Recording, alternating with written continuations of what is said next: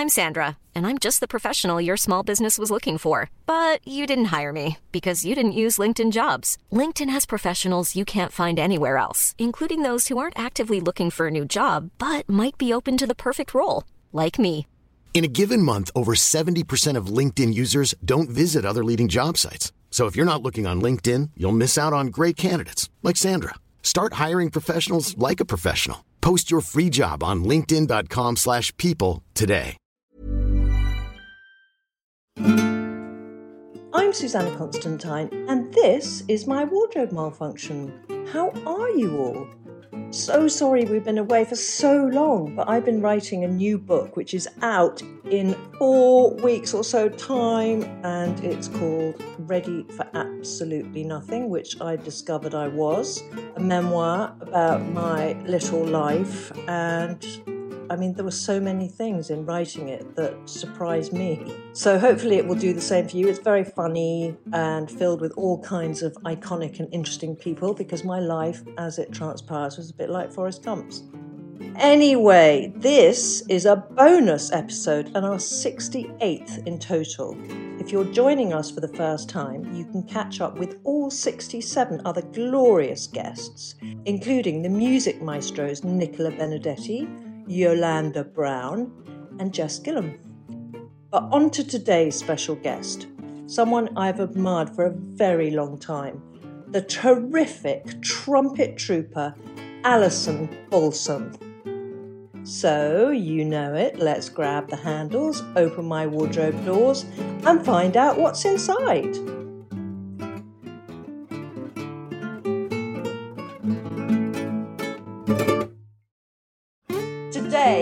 A special bonus episode, and the first of 2022, I'm with trumpet virtuoso and all round classical music icon, Alison Balsom. My God, thank you so much. Oh, it's such a pleasure. It's really lovely to meet you and um, have the chance to just chat about all these things. How are you? You must be manic at the moment with um, your new album coming out. Yeah, you know what I'm manic with? The, the combination of the new album coming out, a live concert to promote it, plus it being the school holidays. It's just there's a lot of a lot going on in both domestic and professional, you know, uh, meeting point at this point. You know, I don't know why I agreed to do a concert on the last day of the summer holidays because it does mean that I'm having to get my chops uh, strong enough to play this. I'm playing everything on the album plus two more pieces, which was nuts, nuts idea. I don't know what I was thinking when I agreed to that. Or maybe I probably even suggested it. yeah, you probably punishment. did. It's like we all. I think you kind of get to the stage. It's like when you're not in the holidays and you haven't got all the kids around. It's like, oh, I can do anything. Yeah. And then the reality of when you have everybody around, it's like, why exactly. did I agree to that? Exactly. We've all been there. Yeah. So when is your concert? So the concert is on the 31st of August at Snape Malting. So I don't know if you've been there. It's this absolutely stunning, old, huge old barn that's been made into a concert hall. Um, and it's a lovely acoustic for the trumpet. It's all wood.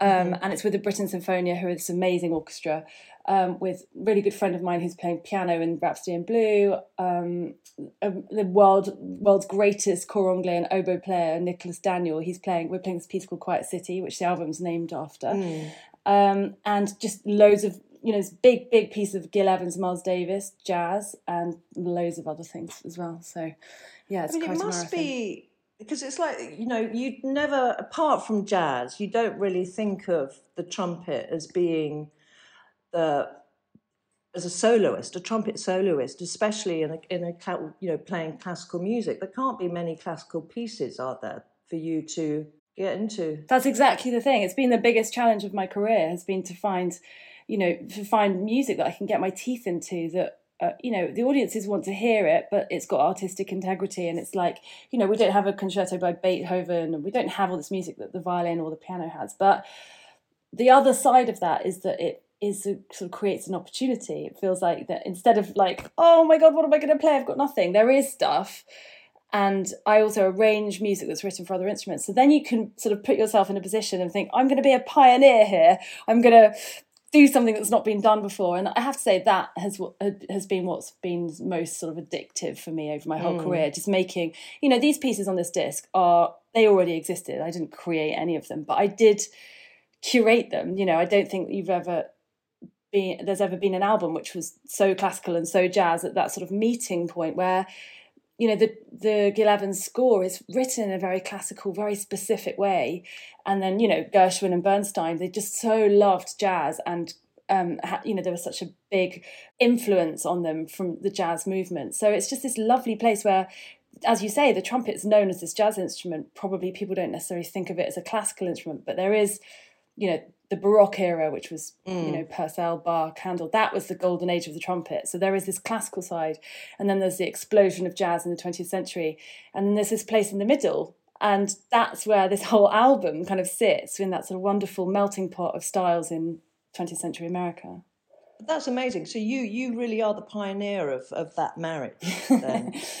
um, yes. Uh, I'm not the pioneer, but I I put this collection of music. I can definitely say no one has ever put a collection of music together like this before. Mm. Um, so that's and also what's great about what I do is I'm not composing myself, but it does mean that I'm constantly like wallowing and swimming around and exploring amazing music. So there's sort of this given that you in my world where the material is really good. No one's going to go, yeah, it's not really a very good piece, is it? We don't not going to like it in two years. Yeah. You know, probably in twenty years or even two hundred years, the music will will still survive, and that is a real privilege.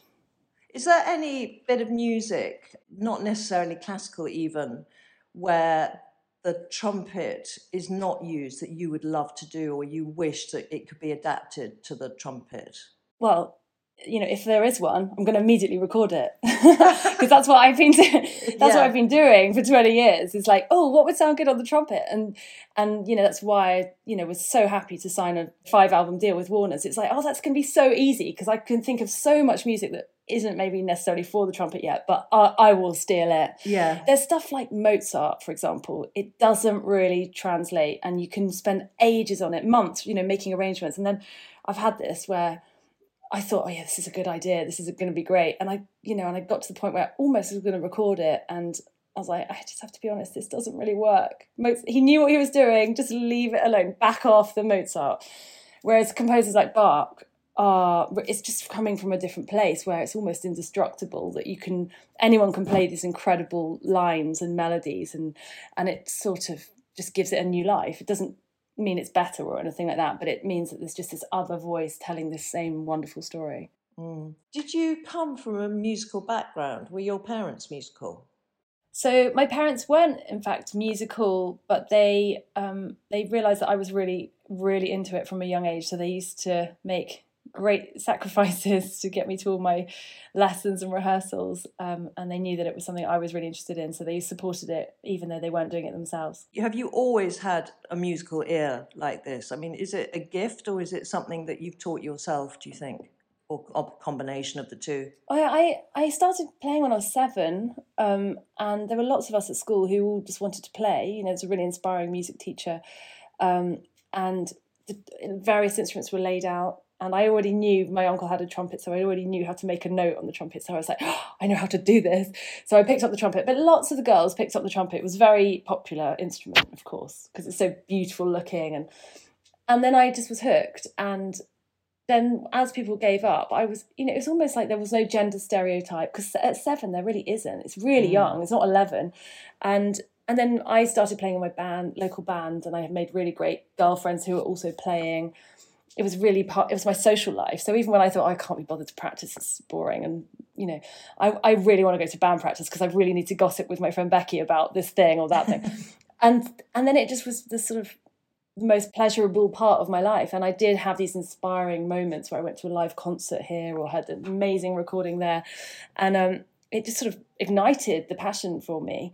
Um, but i do think or two things. I, if I was at school now, I wouldn't be playing because I wouldn't have had that chance at a little mm. local primary school to play an instrument.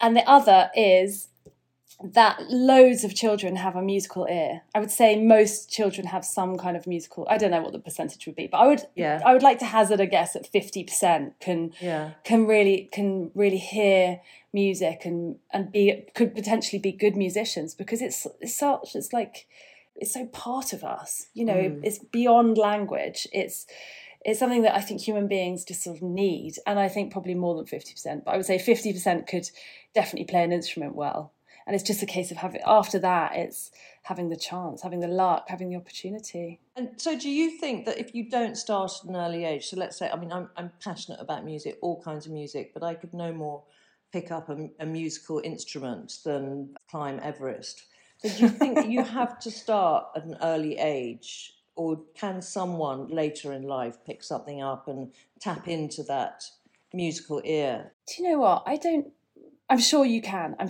absolutely sure you can. And I'm sure if you felt that you wanted to, I bet you could. I think it probably, you know, physiologically it's much easier to learn when you're younger, of course, because yeah. it's much easier to do anything when you're younger. Your brain is like a sponge, whereas now, you know, it's hard for me to even remember one text message someone sent me two hours ago. I can't even remember that it happened. At the same time, if you have an interest in it and you have a, a, a lot, you know, sort of an itch that needs to be scratched, yeah. you probably should go and do it. And maybe one instrument just really won't turn you on, but another one really will, and it will click. Um, my son had that. You know, he he was he tried a few instruments. He he didn't really care for any of them. And then when he found the drums, it was like, oh, there's no. He has no concept that he ever even practices the drums. He just loves playing the drums, which means he's got really good at it. Um, whereas the others were like, oh, I better do my chore kind of thing. And it's like, mm. no, no, that's not what this should all be about. You know, if, if someone has to force you to practice, you probably shouldn't be doing it. It's got to be like, oh my gosh, I can't wait till I go and, you know, get learn that tune or play that piece. You know, I think or play with those other people. That's another thing. Yeah. I I actually find practicing quite often. I'm like, for, it feels like I'm going for an uphill run. I don't really want to do it, but then after I've done it and I know the, what it's going to lead to, that I get to play with other people it feels so good. You know, there's nothing like that feeling. That's so true. It's everything is like that. So you know, I write and you, or I go for a run and I think, oh God, please, you know, oh, but you never regret doing anything that you don't want to do. Yeah, it's true. And also because I think you know afterwards how it makes you feel, mm. and it might be something. It might be some, something that stays with you as well. You know, for example, you go on a holiday and you really think I'm just going to go to the beach and whatever. But and then you go to a museum, maybe you're a kid and you're like, I don't really want to go to that museum. It's going to be boring. 25 years later, all what do you remember about that holiday? That museum, nothing else.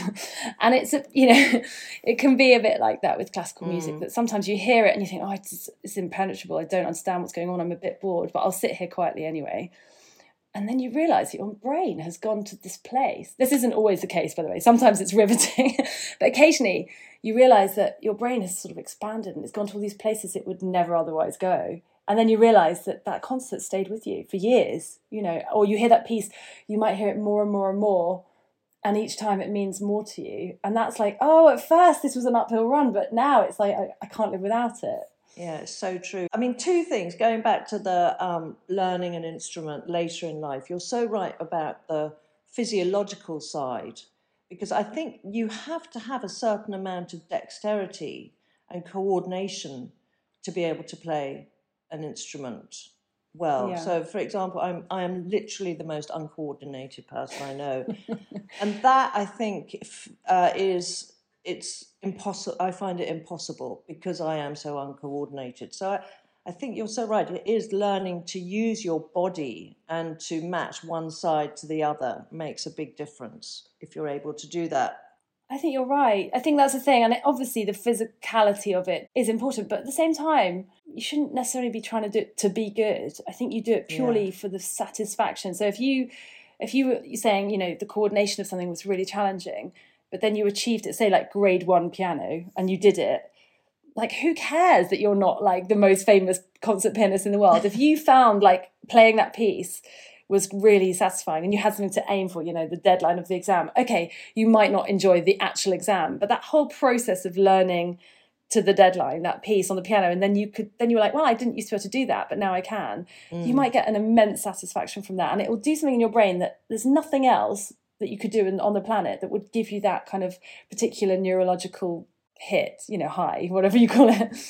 For people who aren't used to going to see live um, classical music, is there, is there a way to listen to it? So, you know, some someone like if I go, I might kind of tune into, you know, I love the violin or I I love a certain in the oboe or the clarinet.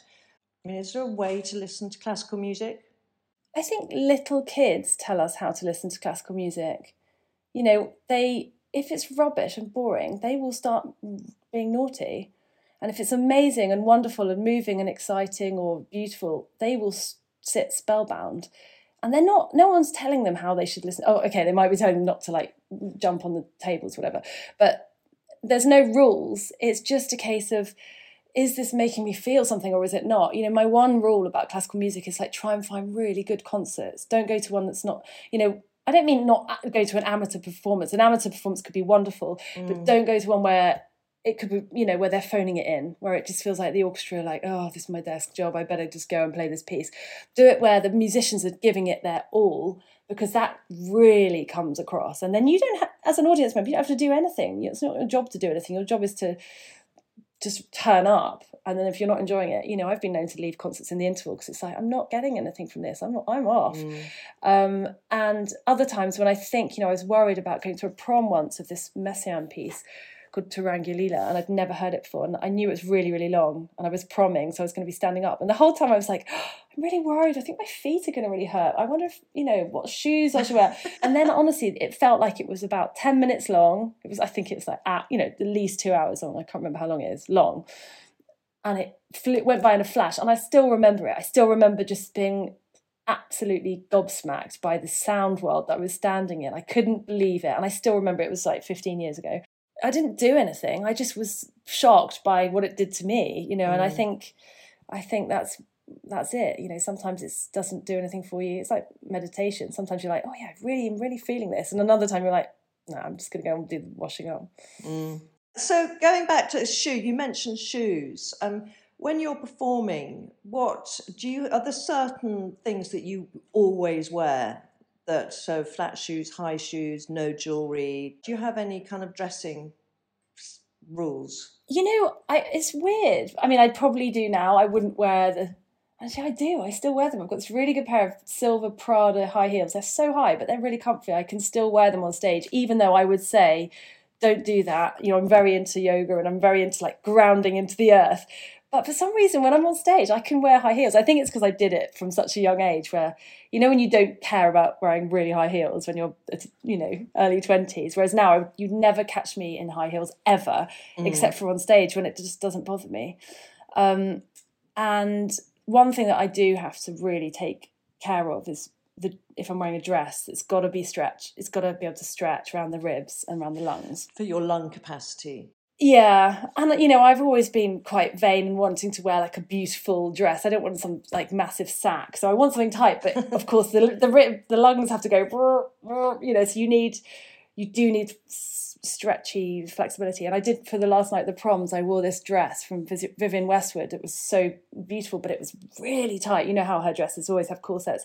Yeah. And I had to give it back. It was a borrowed dress, and I spent like hours just sewing these tiny, tiny like ringlets in that I could put this very thin, stretchy elastic, just like a sort of um, you know, like a shoelace thread yeah. all the way down the back. So when I was doing the, and then I, and then afterwards I spent another hours, you know, unpicking it so I could give it back and they would never know. because I was like, I really want to wear that dress, but this concert is way too important for me not to be able to breathe, uh, you know, as much as my body needs. So. Mm. So do you choose all your um, what you wear? Do you choose when you're performing? Yeah, I do, I do, yeah. And sleeves, no sleeves? Don't feel strongly about sleeves, yeah. Um, I don't love being really hot, which I found. I was doing a concert in Italy a few weeks ago and it was about 40 degrees. And I'm not someone really who sweats that much on stage, but on this occasion, I could feel sweat dripping off my eyelashes Oh and then afterwards, my you know I was sort of saying hi to everyone afterwards, and I my husband kept going going like that to me. I was like, oh, it must be like an eyelash. We're like, don't worry about it. And I got back to the hotel, and I literally had like black, like this. I looked like a clown. I'd sweated off all my makeup, and um, so yeah, being hot isn't the best, and also because you know you've got this piece of metal on your lips yeah. and sliding around. Ugh, no, yeah, so you that. can't wear lipstick, can you? No, definitely can't wear lipstick. Which is why I go overboard with the black eye makeup. Yeah. You know, get some you know, waterproof mascara. I know. Girl, for goodness sake. How much do you move around playing the trumpet? It's not as physical as something like the violin, is it? Well, it kind of is because okay, you're not actually doing yeah. that, but you're it's a full body workout. You know, you're using your intercostal muscles to make the notes. You're using your every your facial muscles to make the notes. You're using your throat. You're like a sort of singer, and it all the sound quality comes from your body, not from the instrument. That's so interesting. It's very physically very demanding, and yeah. because of that, the trumpet has been quite often treated like a, you know, seen like a very male instrument because it's so physically hard to do and it's very you know it's very loud and it's very um, sort of mask it can be treated quite you know in that sort of sporting way.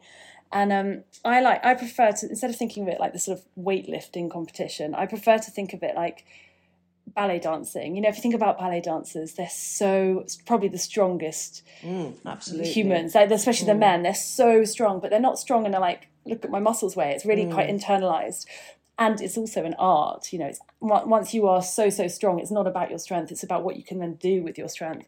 And i love to talk about that analogy with the trumpet. It's like once you can play really high really loud and really fast then also make sure you can play really intimately and controlled and quietly and across the whole register. And then you really can start you can start doing something interesting because that in itself is not very interesting.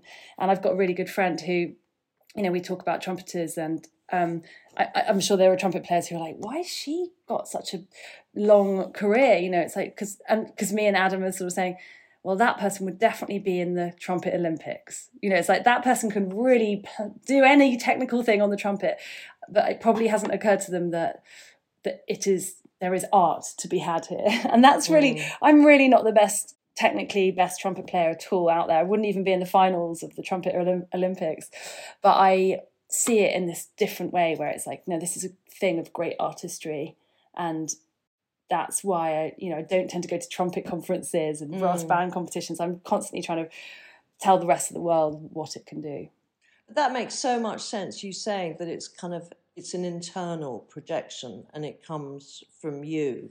And is is that why you do yoga? Because you're using your breath so much so it keeps your you know helps keep your lungs fit? Yeah i th- i don't know why i do yoga. I think because it's a good idea.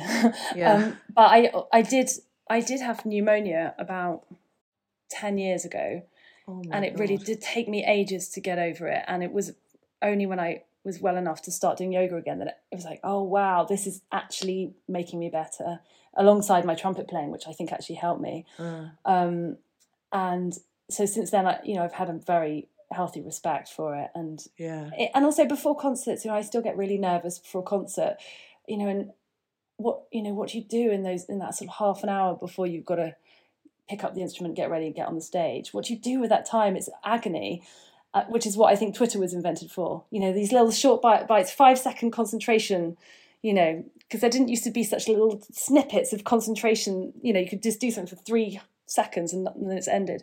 So that's when I first got into Twitter. Mm. um, now we now we all think like in these tiny three second bites, but but yoga was the thing. It's like okay, the last thing you want to do right now is stretch and start breathing in, in a controlled fashion, but that's exactly what you should do in order mm. to have the physical stamina and the mental clarity to go on stage. You know. And be under that sort of pressure where every, especially with the classical period music, where every single note has to be perfect and then you have to bring something extra to it. You know, I find that really terrifying. Yeah, I'm not surprised. And I mean, it must have been so hard when you first got shot into the spotlight, which was sort of you became a professional soloist in what was it, 2002, 2001? Mm, yeah, about that. Yeah. I mean, how did that feel? It must have been having been, you know, had the comfort of other players around you to suddenly be alone.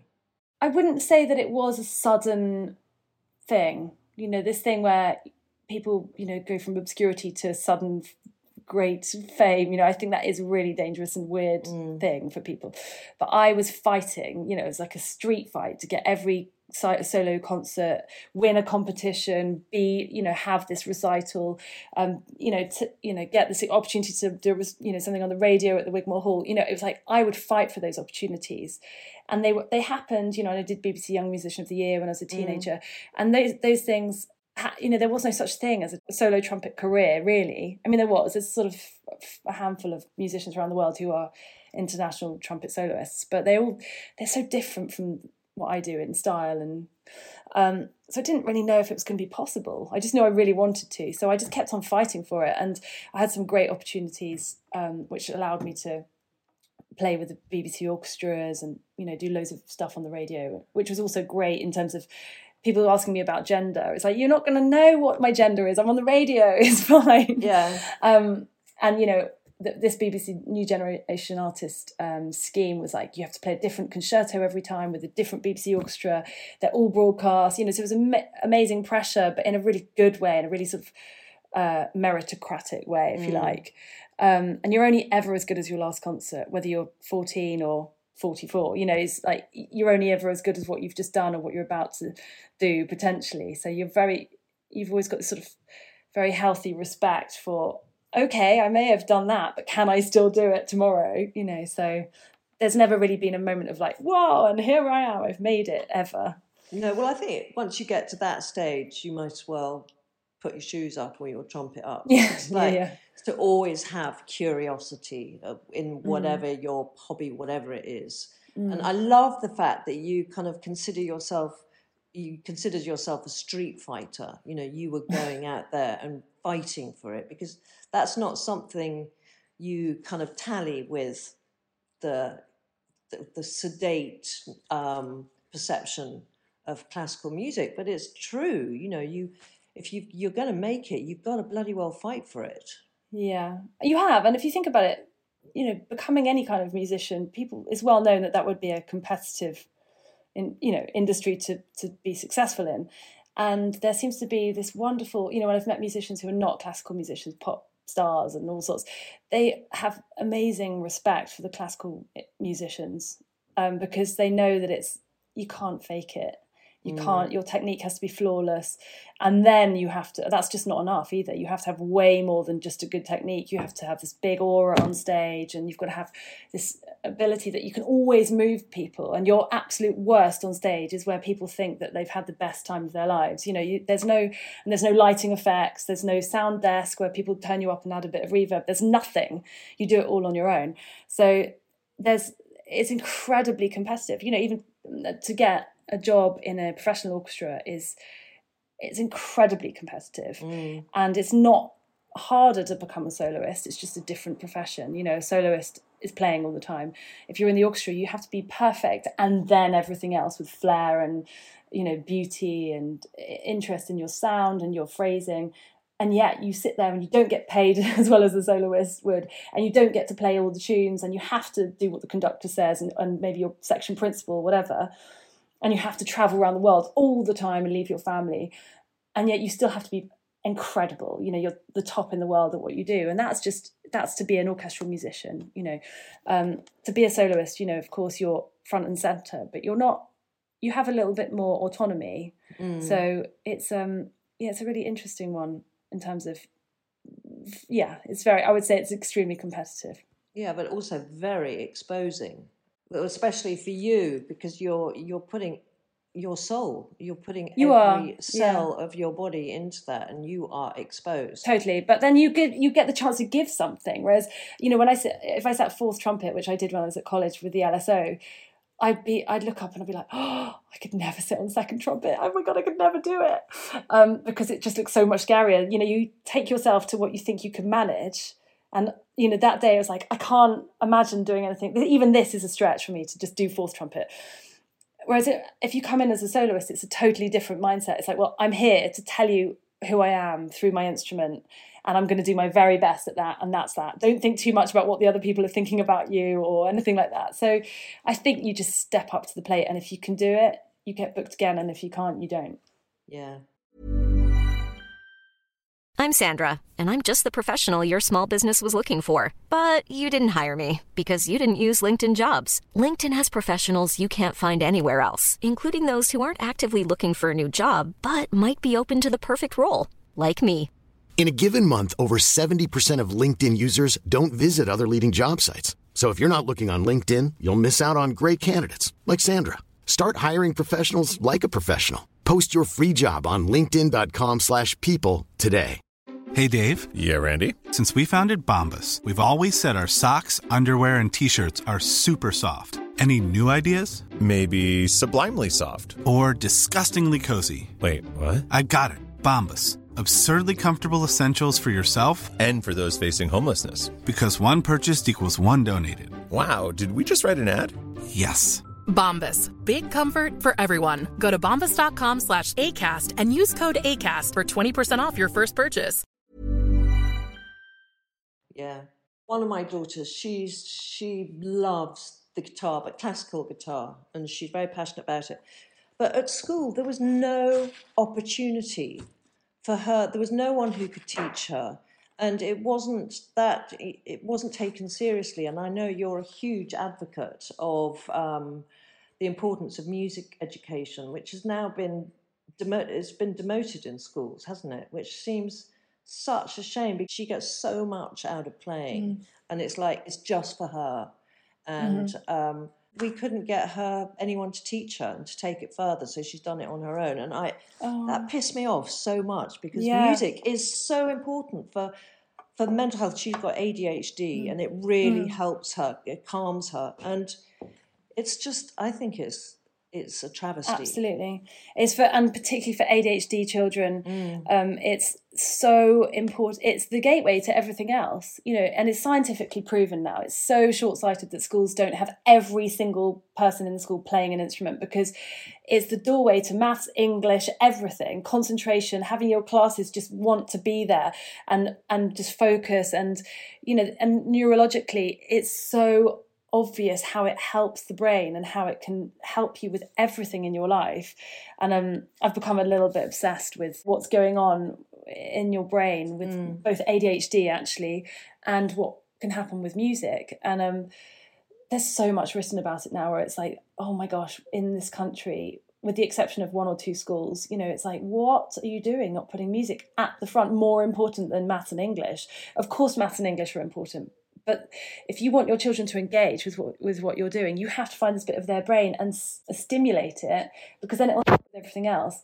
And it helps, as you say, mental health, with self confidence, with working as a team, with everything. And I, you know, I, I don't write peer reviewed papers on this stuff but it's like it's so obvious to me how it's like taking away food how could you how could this even be a question and um you know you need of course you you need teachers who are inspiring to help you learn the instruments but they need to be people need to be playing together. And as we touched on earlier it doesn't matter if you're any good you just need to be doing it.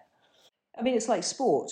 It's the same you know it's quite similar except that it's playing an instrument is more emotive but they understand the importance of sport. Why, why can't yeah. you know music be given the same value? It's very very frustrating. Yeah it's really really com- confounding to me. Yeah well you've got to keep banging that drum alison big time Music gives so much, as much as walking in nature, I oh, think. Oh, yeah, at least. Yeah, it does. And that thing that you've described of, you know, with, with ADHD, that it's not a, people who have ADHD, you know, they struggle to focus on things that they're not engaged with. But if they find something they are engaged with, they have a hyper focus, they have an absolute focus, which a person who doesn't have it doesn't have that benefit. You know, that way of just, it's almost like they don't even have to think about it. It's so, um, they're so able to get in tune with that thing. And that's, you, you know, musical instrument is the perfect thing for that. Mm. Um, and it satisfies, you know, it gives you that feedback and it gives you that, you know, those endorphins. And it just, it's exactly the right, for people who have ADHD, there is no more obvious thing to me that you you know than a musical outlet. Okay, back to my wardrobe malfunction. I love this the way we go off on tangents. Okay, so when you do Alison, when you're photographed for an album cover, how much attention do you pay to what you're wearing? Um, I I do pay attention, but yeah, I and I do care about looking nice, but I don't really it's just like okay let's just get this done because then we can go and you know get the actual album made but it's amazing how much energy and care goes into the clothes more than the notes so i just have to be the person who um, makes sure we keep that perspective on what we're doing yeah, yeah. so actually the al- my album that i've just released is quite masculine the cover which i quite yeah, like I but that. it's yeah. also a bit like oh i don't look that amazing but i don't really care you know I, I don't care i want people to i care what people think about Quiet City or you know, Mm. the Gershwin or whatever. But I, I, if people don't think I look the best I could look, like, oh, who cares? You know, it's like that's not what this is about. So So when do you care about clothes? Is there is there a time I, I identify very highly with you? When is there a time? So let's say you have to do. Um, you married Sam Mendes, and so you must have like I don't know premiere of a film he's directed or something, Yeah. and you have to wear a dress or something. Do you care? yeah, I do. Oh, I really care about that. I care about it in like a normal person way. You know what it's like if you're on the red carpet. It even if you thought you didn't care, by the time it's like that day, you really care because it's really Yeah. stressful. hateful. I hate But it. on stage, weirdly, even if I'm wearing an amazing ball gown or whatever, I genuinely don't really care. I, I, I really care that I look appropriate. You know, so you hmm. work out what kind of gig it is. You know, is it on telly? Is it in an Arab country? Is it, you know, going to be hot? Is it going to be, you know, what's the orchestra going to be wearing? You know, I really care that, that I get that right. But I don't care about how like my face is a bit too red from playing high notes or whatever, you know. But I really do care about that stuff if you're on the red carpet and I'm, you know, with my husband. I mean, I think we don't uh, we don't care about it as much as we don't get obsessed by it. Put it that way. But it is important again that you you dress and to you know you do your best when you're in those situations because they're intimidating. Yeah. And also, you know, you go into your friend's house for lunch. You want to look you want to look nice. So I do care. I do care in that regard. You look very chilled. You've got a really nice white shirt. You're not wearing very much makeup. Very chilled. Is that when you're happiest? Is when you don't have to dress up? Yeah, I do love, you know, looking at Sam's profession, how, oh God, it's so cruel and brutal that even if mm. you're, whether or not you're a great actor, how you look is really relevant to what you're doing. Whereas essentially what I do is not relevant. What I look is, how I look is not relevant to what I do. And that's very liberating. Yeah, and I don't, and I, I tend to go towards more masculine styles. I don't really feel very comfortable in pretty dresses. Um, I like sort of structured and strong dress dresses, but I'm not. I would never. You would never really catch me wearing a dress at home. I'm in like my, you know, Havaianas Okay, under yeah, the table. I've got my filthy, dirty Birkenstock. Yeah, exactly, because that's great. The the magic of Zoom, right? Um, but I do I do have a good story for you because Okay, as soon as spit I found out. out. about your podcast, this, I, how long have you been doing my wardrobe malfunction now? about two, three years. I can't remember. Okay. So much else going So when on. I yeah. yeah, so when I heard about it, I thought. I, I didn't even know whether I would ever come on your podcast, but I thought, oh, if I ever did, I know exactly what I would say to Susannah. so I was in an Asian country. I actually can't remember which one, but I was on a big tour doing a uh, recital, trumpet and piano recital. So just me and the piano on the stage in these really big concert halls. And I was younger. I was I don't know how much, younger than I am now. Um, and I was wearing like the skimpy dress, maybe vesty straps down to the floor, but quite tight. Did my whole recital. Um, I think it was maybe maybe silk. I don't know what the dress was made of.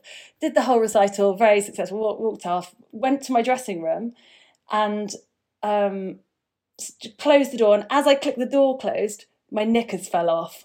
What? And I was at this time when I, I I think I may have bought this pair of knickers. Don't judge me. I bought a pair of knickers from New Look that were very small and fit, slim, and they had a sort of T bar on the back that was made of metal, which clearly was made of not very good metal or plastic, and the that had just snapped. It just snapped, and they fell off of, of this G string I was wearing. Imagine if I that had just happened five minutes before in front of two thousand people. What would I have and you're done? standing with your knickers around your ankles. what would I? I would guess I would have had to just flick them off into the crowd. No, but I, Alison, I'm sorry, but I do judge you for buying a pair of I kind of know. ironclad pants. What were you j- thinking? Why? Why? Why didn't I they- buy a pair of ironclad? No, you, that you did buy a pair of ironclad. Pants. Well, they weren't ironclad. They were at the just like a little, you know, little little pair of g-string, just to wear something small under a, you know, a, a slinky dress, something that was not big and pants. Oh, a little I didn't wanna thong. see- Yeah, A thong. little thong. Oh, hate Yeah. those. I Yeah. hate them. No, big pants. the moral of the story is don't buy cheap knickers. Can you imagine that you Yeah. are? So that was a very, very close call on a was a- major wardrobe malfunction. Yeah, yeah. So when you're traveling, because you uh, clearly uh, you travel a lot, a huge amount. Is there anything that you would consider to be your um, your comfort blanket? Yeah, I struggled with um, thinking about what a comfort blanket for me would be, um, and I actually had I came up with this, which is my bracelet that was given to Oh, me lovely. by my husband. And the reason that is this because I I do feel I, well basically you can't get it off without a screwdriver, so it means I don't lose it. And it, and when I first got it, it was slightly dug into me when I was going to you know sleeping, and I thought, mm, can I put up with this? But now if it's not there, I've only taken it off once or twice. It feels so strange not having it there. So now it's very much part of my body. Um, Yeah. and I do I do love it. You love it and you'll never lose it. Exactly. it's the only piece of jewelry I'll never lose. And then it's the one item of clothing, like your birthday suit, is the one item of clothing that you is your go-to um, piece that you will never get rid of. Well, I've got two answers to that. One is like, you know, when you've got your favourite ever puffer jacket. I've got this beautiful Rick Owens puffer jacket. It'll probably, like, in a few years, I'll be like, ah, it's out of fashion. But right now, I just can't imagine that would ever happen. I love it so much. And it's just such, I mean, that's a comfort blanket as well. But I also brought this, which I just got out of an old hat box because I was like, I, I'm going to keep it forever. Um, and this is a dress that I, I, I don't want to really wear it anymore, but it's a dress. It's like a sort of strapless. Okay, just so you, everyone listening knows, it's the most beautiful ball dress. It looks like it could be Roland Mouret. It's actually Bellville Sassoon, which I guess is a sort of haute couture label. Do you know that label? remember? label? My mum used to wear Bellville Sassoon. Yeah. So it was given to me at a photo shoot, um, and they had it. You know, so a stylist gave it to me, and I've worn it. It's such a like. Oh, if you really want to pull out the big guns, you would Yeah. wear that. You know, floor length, amazing. It's got as you walk, it's got this amazing kind of kick to it. It's really flattering, and it's got this kind of big red, um, you know, structured but sort of. Uh, sort of flower-like thing right at your boobs, so it just gives it a bit of shape, and I love that dress. I've never, I'm never going to have a better dress than that one. and it's you know and it's your favorite dress it would have cost a lot of money from bellville sassoon and you keep it in a hat box I know. It, also, I just looked at it. It's really creased. That's not good, is it? That's disrespect. Disrespecting the haute No, couture. well you actually i can't talk all my clothes which all of most of which i can't fit into anymore because my tits are so huge but um Uh, yeah, I'm not saying I could get in this dress. I'm we're talking about. I had Trinny came round. This is a while back, and I'd like put everything down in the cellar, and because the kids are always like, when we go away, as soon as we go away, they have parties, and we've got a big kitchen here, and they bring out the speakers and they're dancing. I swear to God, it looks like there's been an earthquake down there. Dust from the ceiling all over my clothes, and then there's frogs jumping around. So Oh. I I can't judge you for keeping your clothes in a hat box. no, you really. No, you've just upped your up the yeah the competition there. Yeah. um, you know what? I'd love to listen to a piece from your new album. And how about, because it's really, I'm not an aficionado, but Rhapsody in Blue, I do know. So should we take a little listen? yes. Thank you.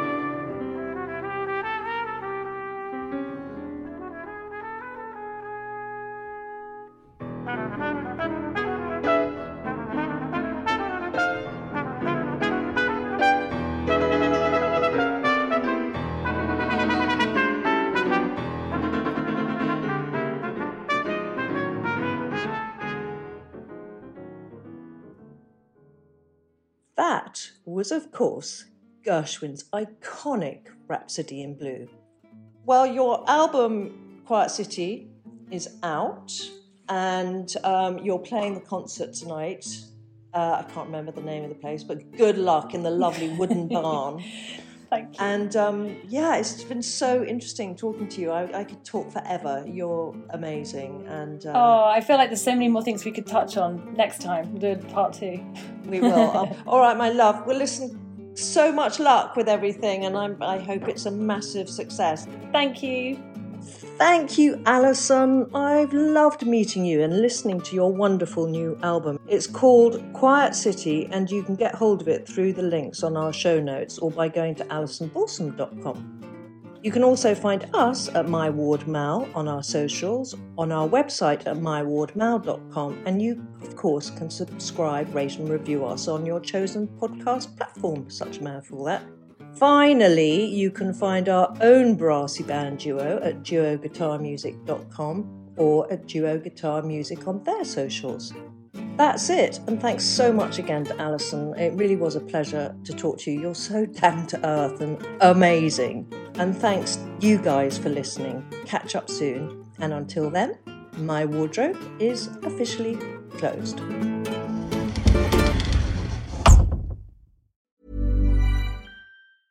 Hey, it's Paige DeSorbo from Giggly Squad. High quality fashion without the price tag. Say hello to Quince.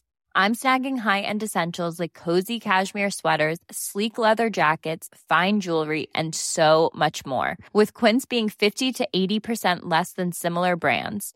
And they partner with factories that prioritize safe, ethical, and responsible manufacturing. I love that. Luxury quality within reach. Go to quince.com slash style to get free shipping and 365 day returns on your next order. Quince.com slash style.